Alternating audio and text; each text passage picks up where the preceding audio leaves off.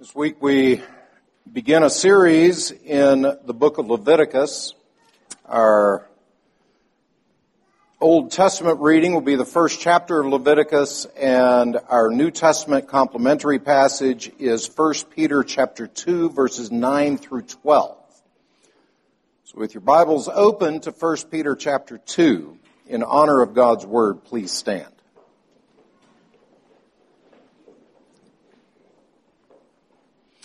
1 Peter chapter 2 beginning in verse 9, hear God's word. But you are a chosen race, a royal priesthood, a holy nation, a people for his own possession, that you may proclaim the excellencies of him who called you out of darkness into his marvelous light. Once you were not a people, but now you are God's people. Once you had not received mercy, but now you have received mercy. Beloved, I urge you as sojourners and exiles to abstain from the passions of the flesh which wage war against your soul. Keep your conduct among the Gentiles honorable, so when they speak against you as evildoers, they may see your good deeds and glorify God on the day of visitation. As far in the reading of God's Word, please turn to Leviticus chapter 1 and continuing in the reading of God's Word.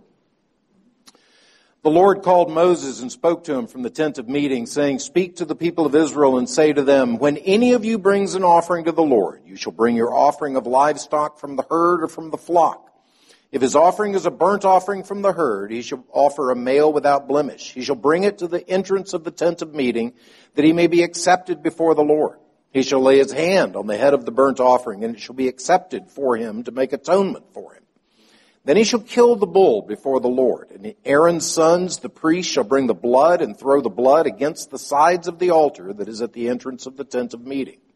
Then he shall flay the burnt offering and cut it into pieces. And the sons of Aaron, the priest, shall put fire on the altar and arrange wood on the fire. And Aaron's sons, the priests, shall arrange the pieces, the head and the fat, on the wood that is on the fire on the altar. But its entrails and its legs he shall wash with water. And the priest shall burn all of it on the altar as a burnt offering, a food offering with a pleasing aroma to the Lord. If his gift for a burnt offering is from the flock, from the sheep or goats, he shall bring a male without blemish, and he shall kill it on the north side of the altar before the Lord. And Aaron's sons, the priest, shall throw its blood against the side of the altar. And he shall cut it into pieces with its head and its fat, and the priest shall arrange them on the wood that is on the fire on the altar. But the entrails and the legs he shall wash with water, and the priest shall offer all of it and burn it on the altar as a burnt offering, a food offering with a pleasing aroma to the Lord.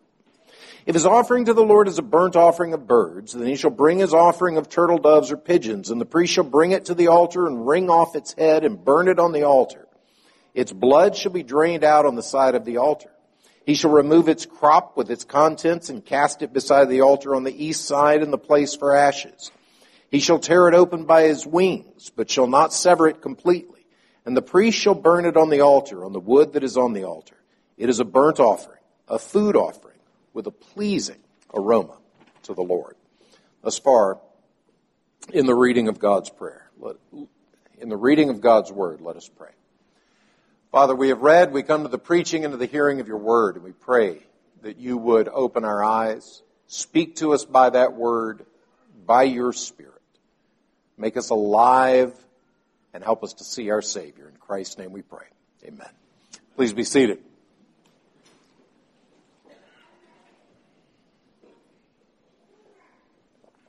So, I open the service by asking this question. What do you picture? What, what, what is the picture that comes into your head when you hear the word priest?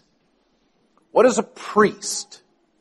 Is he a muttering ancient thing in black and white that is doing these arcane rituals? Or is it a Roman Catholic, you know, the guy with the collar and little thingy in the middle that never gets married and, and, and that's what a priest is? Well, as we already read, Peter tells us that you, the church, are a kingdom of priests. And clearly here, in Leviticus, a big part of the focus is going to be on the priests. You've already heard about Aaron and his sons. You heard that throughout the chapter. But why? not just what is a priest, but why do we need one? Why are priests so important in Scripture? Again, to answer the question, it's helpful if we take a step back. You've got this story that is the Pentateuch, the first five books of the Bible. And it begins with God creating man, male and female, made in his image in perfect harmony with him and with the creation around him. But then sin enters into the picture. Adam and Eve disobey God and they say, we will live by our own moral standards. We will be as God knowing right from wrong. We will establish our own standards of truth and morality and justice.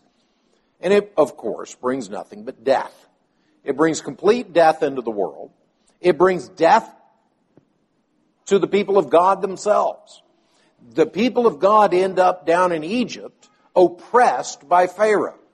And out of this land of sin and death, God calls them in Exodus with a mighty and outstretched hand. He does so in ways that clearly demonstrate his superiority over Pharaoh. All those plagues, every single one of them, was designed to show that God was more powerful than any of the Egyptian deities.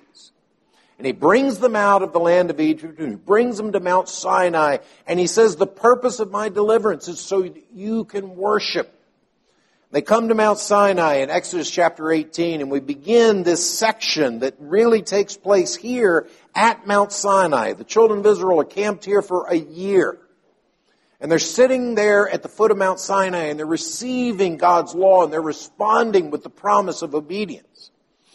But at the end of Exodus, if you'll notice, Exodus chapter 40, verses 34 and 35.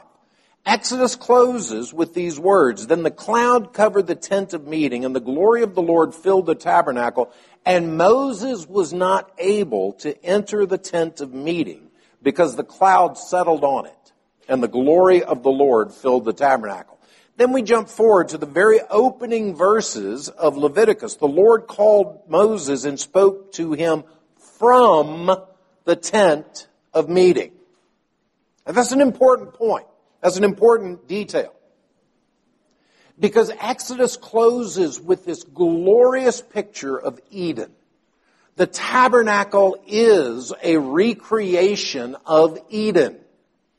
The holy place this place where God dwells, where there is, are the 12 loaves of showbread, which represent the 12 tribes of Israel, where there's the lampstand shining on that, where there's the sweet smell of the aroma of the incense of God, of the prayers of God's people rising up before Him, this glorious place of harmony and peace and safety right there in the middle of the wilderness.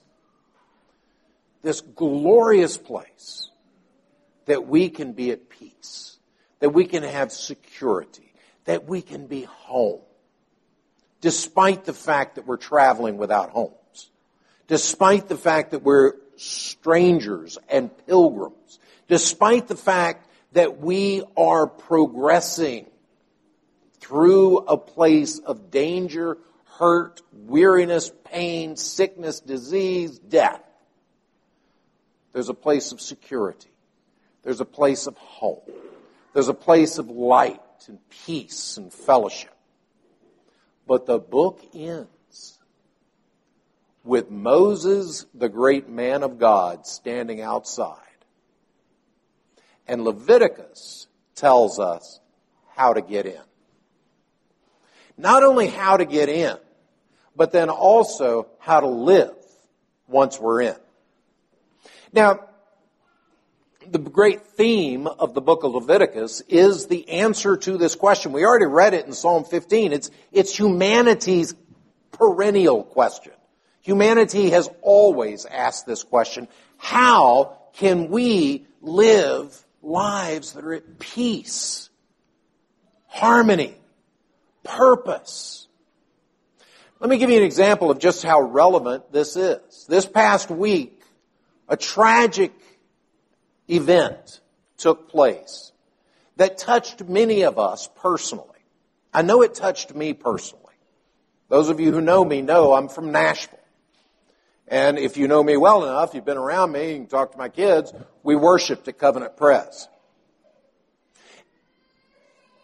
And when I heard the news of Chad and the death of his nine year old daughter, the first thought that went through my mind was could we all just stop for a hot second? Could we just hit pause? Could we just weep? Can we just do that? Can, can, can, we, can we hit the pause button before we dehumanize everybody involved? From the shooter to the victims. We do dehumanize every one of them and turn this into our agenda, our campaign.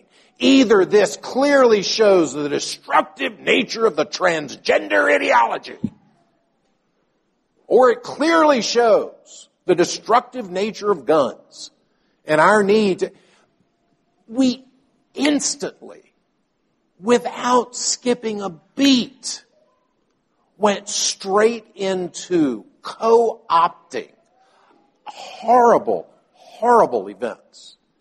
Parents who've had a 28 year old daughter who clearly has not been well adjusted and who clearly they have been working with and struggling with. She lived in their home at the age of 28. These are clearly parents that love a daughter that clearly is struggling with identity issues and all sorts of stuff. Who knows what all? A very broken person who goes and lives out that brokenness in a place where little children are the victims. Could we just stop there? Can we just weep with those who weep? Mourn with those who mourn? Do we have to take it instantly to the political? And the answer, of course, is yes, we do. yes, we do. Yes, we've got to immediately, while, while the scene is still covered in police tape, we are going to march. We are going to protest. We're going to decide what was right and what was wrong. Every single ethical choice, every single one, every single ethical choice that you and I make. By that, what I mean is an ethical choice is should I do this? Should I do that? Is it right to do this? Is it right to do that? And every single solitary ethical choice that you make, ranging from how you vote or how you engage in the political arena, all the way down to something as simple as how do you change lanes? I mean, it's just a polite thing to do to turn your blinker on, right? It's a polite thing to do to wait until there's a gap. Well, not if you live in Northern Virginia.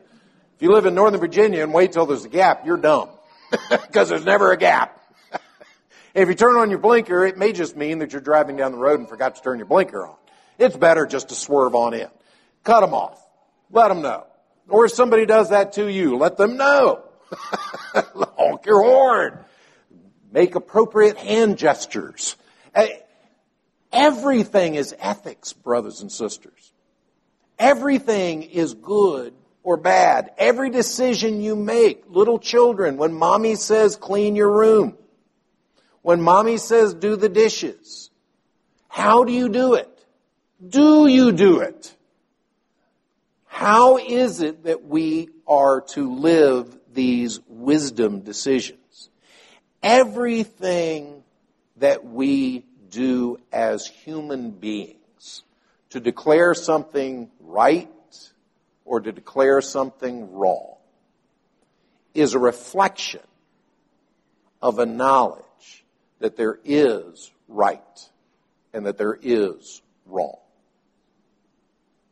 And that reflection of the knowledge that there is something that is right and there is something that is wrong is a reflection of the knowledge. Paul says in Romans 1, it's written in every one of your hearts, that there is a God.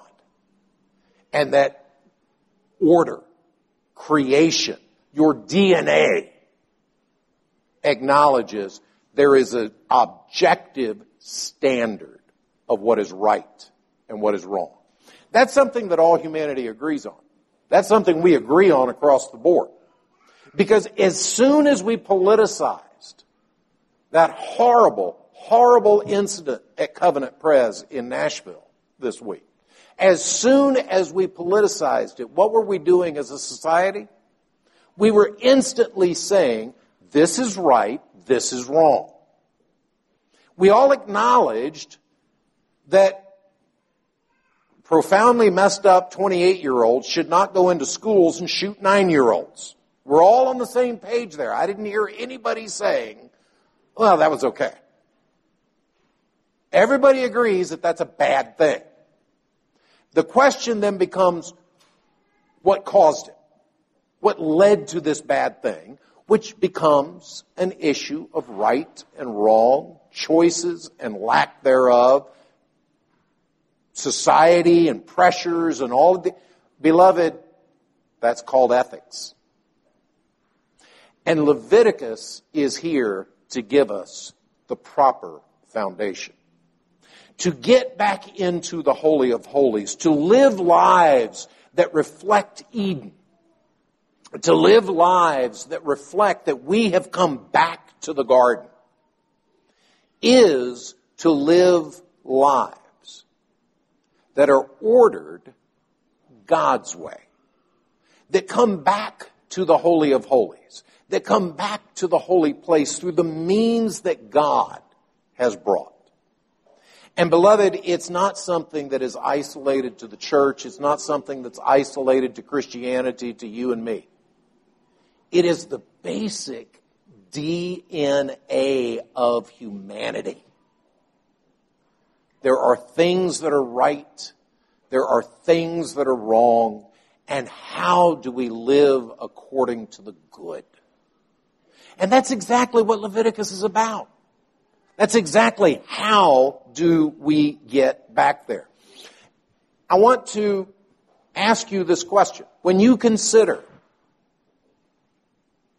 our current culture and the status of our general conversation from politics to social media to the news to whatever,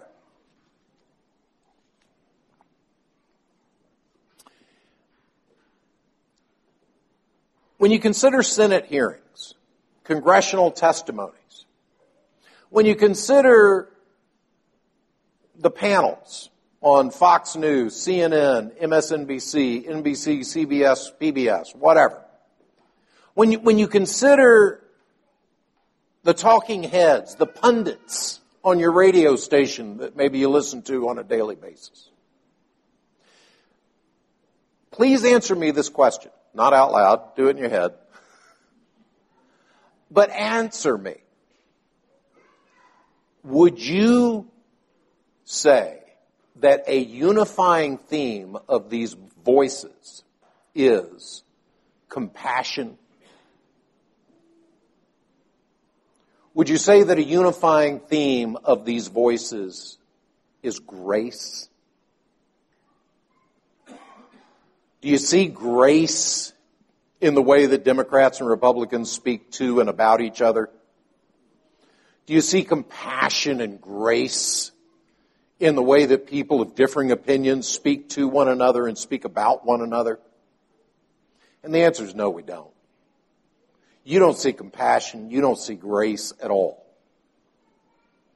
At least I don't. And it's only here in the church. And it's only when you and I are grounded here in Leviticus that you and I can understand compassion and grace. And I want to look very quickly, that was all by way of introduction, but don't worry, everything else will be short. I want to look very quickly at two things that stand out in this passage. One is your worship. And the second is your standing before God. Your worship. How it is that you enter into the presence of God. And there's two verses in here. There's actually three sections of sacrifice. One is the bull from, from the herd, one is a goat or a lamb from the flock, and the third is a bird. And both the bulls, the ones from the herd and the ones from the flocks, God is the one who makes a point that it must be a male without blemish. Now, for those of you who know your Bibles and who are Christians and for whom this is not totally foreign material, you kind of know exactly where we're going. the fact that repeatedly we need to find a male without blemish to die so that we may have peace with God finally then leads us up to the Lamb of God who takes away the sin of the world. But I want you to see that it's baked in to the very opening words of how to come home, how to get back right with God, how to be at peace with God, how to, how to come back with God is not merely that there must be the death of another. There must be someone else who dies for me, but that someone else must be pure. That someone else must be holy. Did you notice both with the bulls and with the sheep? They make a point of the priests are supposed to wash the entrails and wash the legs before they burn it on the altar. Why do you think that would be? Because if you've ever done any slaughtering work, if you've ever hunted deer, you've had to field dress anything like that, you know it gets mighty messy. And you need to go with a hose pipe when you're field dressing a deer or bringing it home and doing it in your garage. You need to clean this out because the stuff gets nasty. And if you don't cut very carefully, you can nick the wrong thing and make it even worse. God demands that His offering be clean. God demands that His offering be perfect. God demands that His offering be the best that you and I have to give. And beloved, from Cain and Abel all the way down until today, the temptation has been to give God our leftovers. I'll show up on Sunday morning, but I may be completely passed out because I stayed up until 2 a.m. partying with my bros Saturday. I may show up on Sunday morning, but that's what you get. I'm here. and that's exactly what Cain did. Cain shows up and says, I'm here. What more do you want? And God says, actually, quite a bit more. I want quite a bit more from you. I want your best. I want you all in. I want you obedient. I want you to hear my voice. We're going through the call of discipleship in adult Sunday school, and one of the things that we focused on this morning is that absolute single minded obedience is very simply what discipleship is it's obey. And it's the calling of every single disciple. Not the best disciples, not the serious disciples, not the disciples who get little collars around their necks or whatever. You, you, the sheep, you, the children, you, the followers of Jesus Christ, are called to be His and to be all in. You've got to come before God. And if you understand this model, then what is the outflow of that going to be? It's going to be that your approach to God, consistent with this model, consistent with what we've just read in chapter 1, is going to be humble. Aaron and his sons don't march in here saying, Hey God, I gave you ten lambs, you owe me a thousand. I sowed my seed of faith. Hallelujah. None of that garbage. This is a humility before God, a recognition that I deserve to die. You notice the priests keep throwing the blood on the side of the altar. Just pause on that one for a second. You ever seen a Home Depot bucket? Those big orange buckets in Home Depot? Every bull has two of those. Two buckets five gallon buckets full of blood. Five gallon buckets full, two of them splashed against the sides of this altar for every single sacrifice. That's just the bulls. The sheep and the goats come with their own blood that also gets splashed. The birds, their blood gets splashed. That altar was a bloody mess. That altar was grotesque. That altar was disgusting. It was absolutely drenched in animal blood over and over and over again. And it's a recognition this is my blood, which should be dashed against the side of this altar. It's a very visual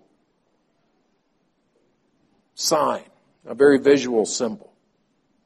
Now, beloved, if you and I come before God with humility, with obedience, desiring to give Him our absolute best, and recognizing that He accepts us not because of our works, but because this death has taken place and He is satisfied. If you and I come that way, it changes everything.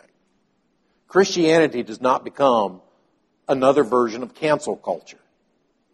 Christianity becomes people who have received grace and compassion, living lives of grace and compassion, speaking out grace and compassion. That's what your worship does. That's what the Lord's Day does. That's what Sabbath worship does. It's why the Lord's Day is an oasis in our wilderness journey. Because it's in the Lord's day that you and I come apart from all of that and come together and just marinate here. Remember, oh yes, there's a lot of blood that stands between me and God. There's an awful lot of death that I bring to this table. Oh, but praise Jesus, He is enough. He has satisfied His Father's wrath. He cried out finally. When David in Psalm 15 says, who can ascend the mountain of the Lord? He knew Leviticus.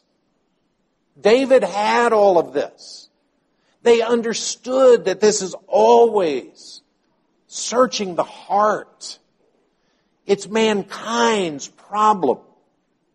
And the answer is, when you come and acknowledge that you deserve his wrath, His punishment, His justice, but instead you get His love, His mercy, and His forgiveness. And it's only because He visited that wrath, that punishment, and justice upon the Lamb of God, the one without blemish, Jesus Christ. It was your sin that put him there until it was accomplished. And when you and I can say that, we're going to be a lot more compassionate. We're going to be a lot more gracious and gentle. The second thing I want you to see very quickly here from this passage is the standing before God that his worshipers have. Did you notice a common refrain a common refrain as we read through that passage. That all of this worship is going to produce something. What's it going to produce? It's a sweet smelling aroma before God. Did you, did you notice that? The, the sweet smelling aroma is at the, uh, a pleasing aroma to the Lord. Uh, there in verse 9. A pleasing aroma to the Lord in verse 13 a pleasing aroma to the Lord in verse 17. Why is God pleased? I mean, it's a fair question, I think. You and I sitting here today, you sitting here, me standing here, you and I worshiping today, is God kind of sitting up in heaven going, phew, good. I was kind of wondering if I was going to get any worship. I, have been needing some worship. I've been going Monday to Saturday. Nobody's worshiped me. I need, uh, give, give, give me affirmation. I need, of course not. It's blasphemous even to think that way. Why is your worship pleasing before God? Leviticus says it is. It says three times here that is a pleasing aroma. And the answer is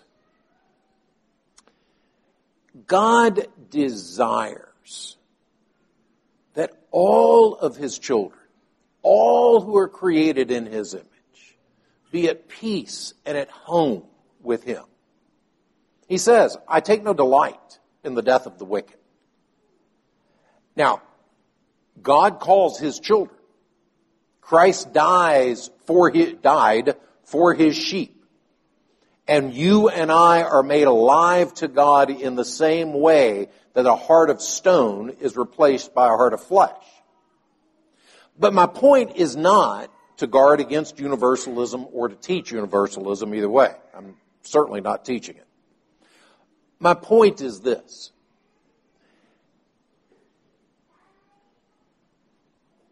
The sweet smell of that burnt offering before the Lord is the sweet smell of sin forgiven, of redemption accomplished, of atonement, sins covered over, peace with God, walking in Eden again the way that He designed you and me to walk, fellowshipping with Him carrying that Eden ethic into our work, carrying that Eden ethic into the various places that he calls us to be. Changing lanes. Everything from politics to lane changes. All of it is a pleasing aroma to God. I think of yard signs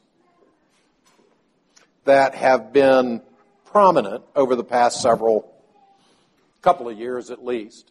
And one of those yard signs that I always kind of roll my eyes at a little bit is the yard sign, hate has no home here. Because I always wonder, okay, can I put up a yard sign that says, here's hate's home? Who is it that's putting up the yard sign going, no, no, no, hate has a home here? Nobody thinks we should be hateful. Hate has no home here is nothing if not virtue signaling. It's, it's letting people know that I feel really pious. It's letting people know that I love and care a little bit better than you do. And isn't that ultimately kind of what our ethic becomes? Beloved, if you and I start here, you don't need a yard sign saying hate has no home here. if you and I start here, hate will have no home here. if you and I start here, if you and I live here, if you and I are living out this awareness that Jesus Christ is the only reason that I can be loving, Jesus Christ, He who loved me first, is the only reason I can do anything good. And all that I can do, the best that I can do, is say, come and see. That's the best. That's when I'm at my absolute best. Is not when I'm telling you my wisdom, not when I'm telling you my inner philosophies or whatever garbage you, that I would want to tell you. But when I'm saying, look, look and see. This one who knows me, this one who has loved me from the foundations of the earth, he is lovely. He is beautiful. He is right. He's forgiving. He's compassionate. He's merciful. He's my shepherd. He is the one who leads me and tends me and guards me and guides me and brings me home when I stray. He's so good. Won't you come and meet him too? Won't you know him as well?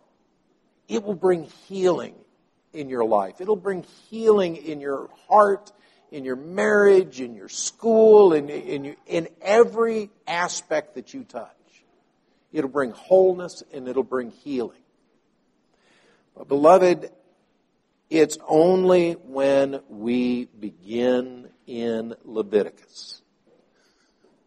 It's only when we begin here.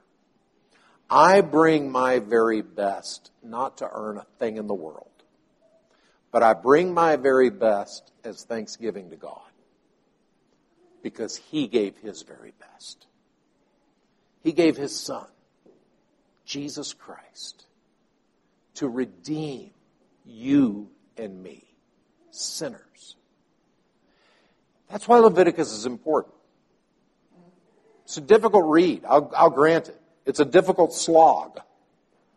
All the birds and the turtle doves and the wringing and the splashing and all the stuff. It's a lot of details and it's very repetitive. And I'm glad for that because I need repeating. I need the repetition.